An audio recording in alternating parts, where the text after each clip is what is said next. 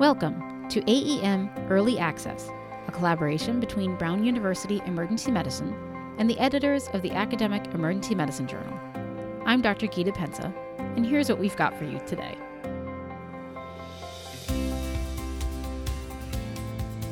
In medicine, we have been focusing a lot on the coronavirus pandemic, naturally. But today we're going to take a break from that to discuss another public health effort in the United States, namely the White House Stop the Bleed campaign and its advocacy for tourniquet use by the lay public. Today, we are speaking with Doctor Roberto Portela about his team's recent article in A E M entitled, Application of Different Commercial Tourniquets by Laypersons. Would Public Access Tourniquets Work Without Training? The objective of this study was to determine which type of tourniquet could be applied most effectively by the lay public, using only manufacturer instructions included with each tourniquet. Doctor Portela currently serves as the program director of the E M S Fellowship at East Carolina University's Vident Medical Center and as the medical director of Pitt County E M S. He's board certified in both emergency medicine and emergency medical services. He's a fellow of the American College of Emergency Physicians and the Association of E M S Physicians. Doctor Portela joined the Army Reserves in nineteen ninety-four as a ninety-one B combat medic. He deployed in support of Iraqi freedom twice in two thousand six and in two thousand ten. After twenty-one years, Doctor Portela retired from the Army Reserve with the rank of Lieutenant Colonel in twenty fourteen, and we are so happy to have him with us today to discuss this paper. Doctor Portela, it's so nice to have you on the podcast with us today. Thanks for joining us. Uh, my pleasure, ma'am. So let's just talk about some background. What research had been done prior to your study about the application of tourniquets by untrained lay people?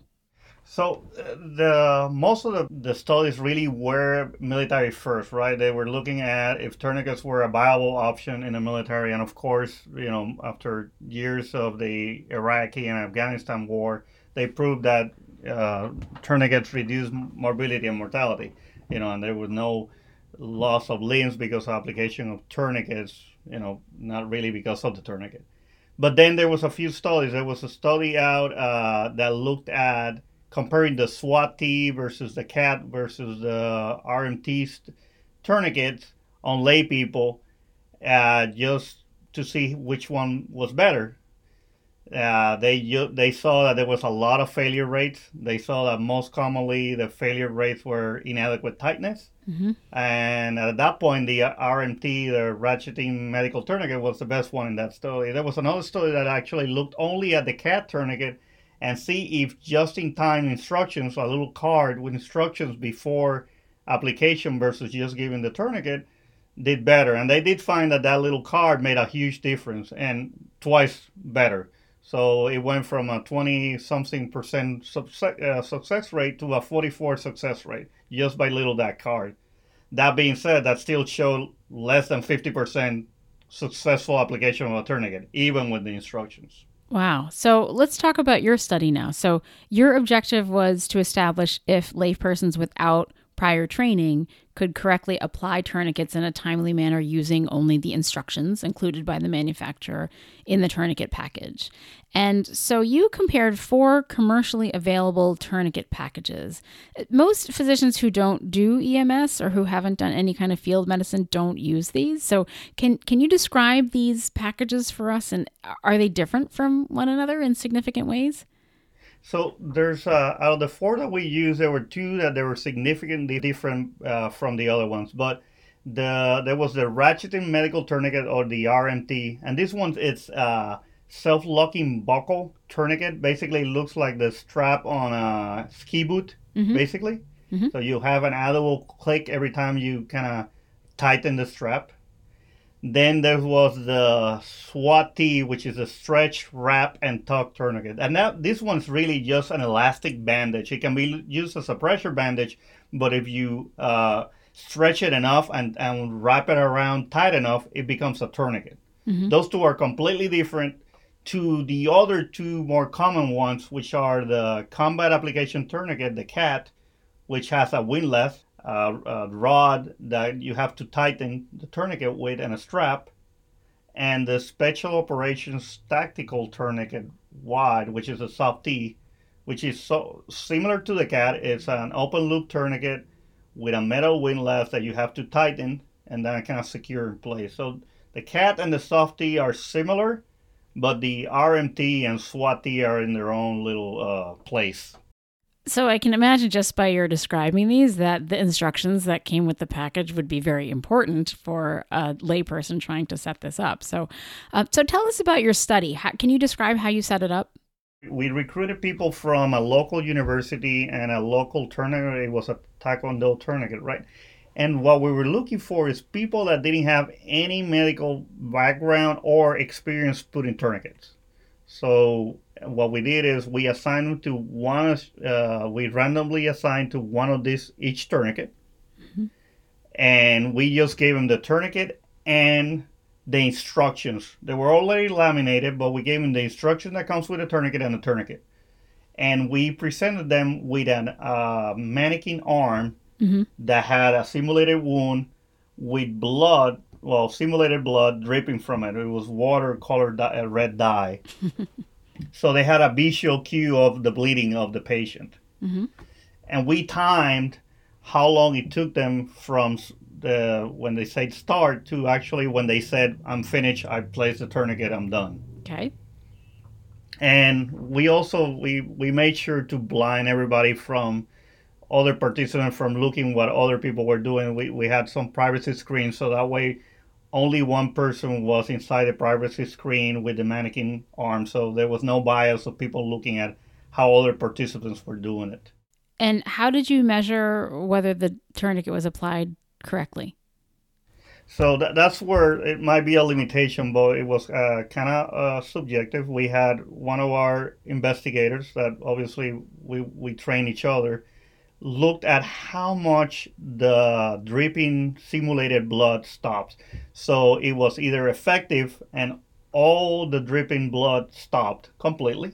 Mm-hmm. It was partially effective when we saw a decrease on the dripping blood, simulated blood, or it was completely ineffective when we saw any no change whatsoever on, on the rate of drip of that simulated blood. Okay.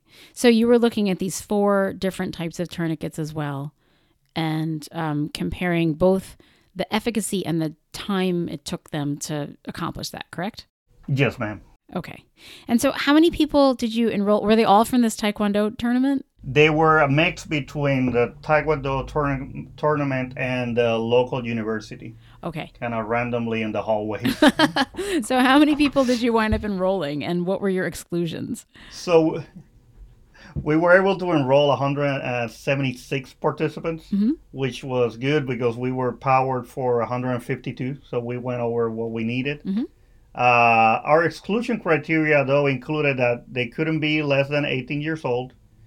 They couldn't report any prior experience with a tourniquet. We were trying to get any anyone that had used a tourniquet before out of that study.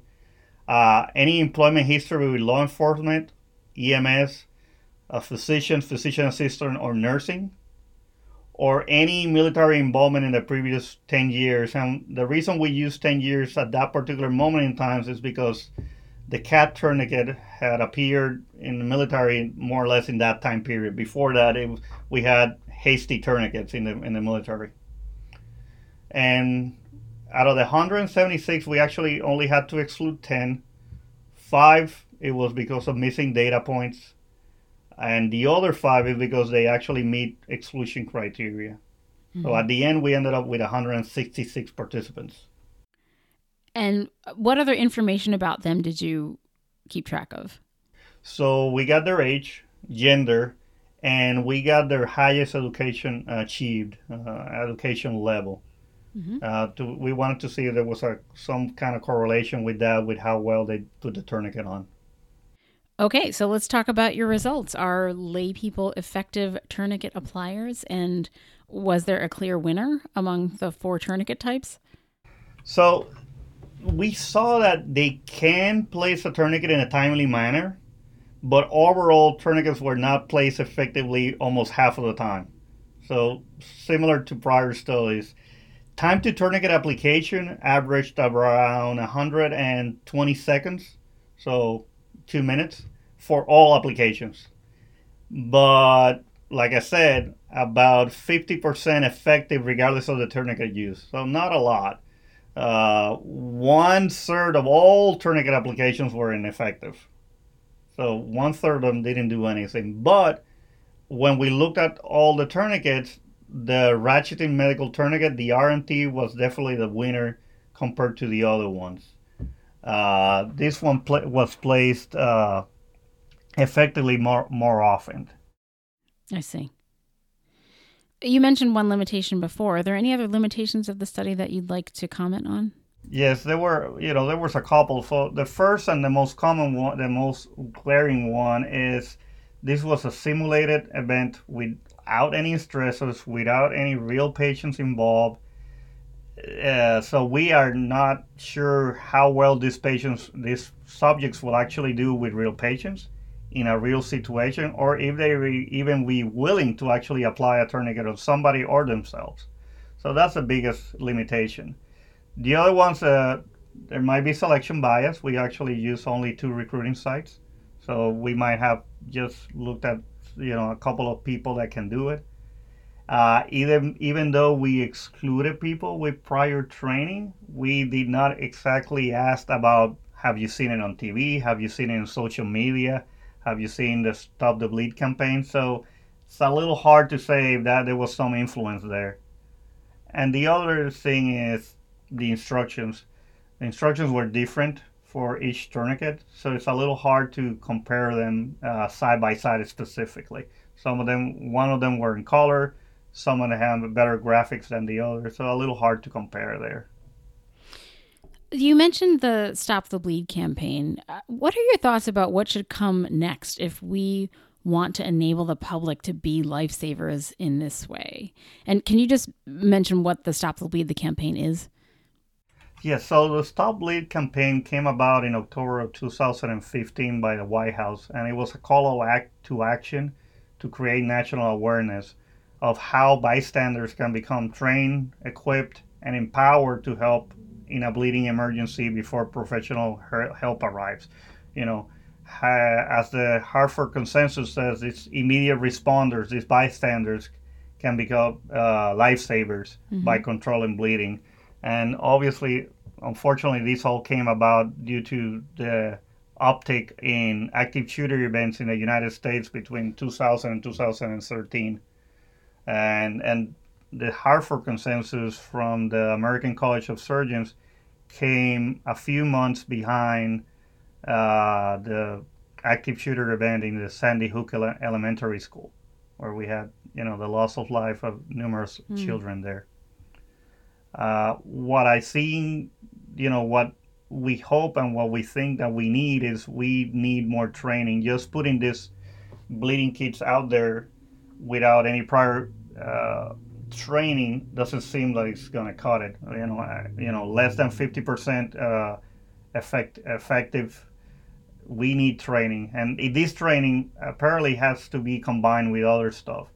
The same way that we do C P R and A E D training, the same way we require C P R training for some jobs, I think uh, hemorrhage control, tourniquet training should be included with these kind of trainings or these kind of jobs uh, to kind of foment that uh, that national awareness of we we need to stop the bleed. Fantastic. Are you conducting more research yourself in this arena? We are. Uh, out of the stuff, that, uh, out of the things that we thought about is we thought about maybe what is the retention rate of people that get trained to apply a tourniquet? So that's one of the things that we're looking at is if we train you now and we recheck you in a couple of months, how do you do? Have you retained that skill? The other thing that we were looking at is do audio prompts make you apply a tourniquet better than a visual instructions? Sort of like an A E D. For for example, so those two studies actually we have conducted. We are in the we are in the process of doing a manuscript and submitting it right now. Well, fantastic! Thank you so much for your work in this area. It's very important, and I look forward to seeing what comes next.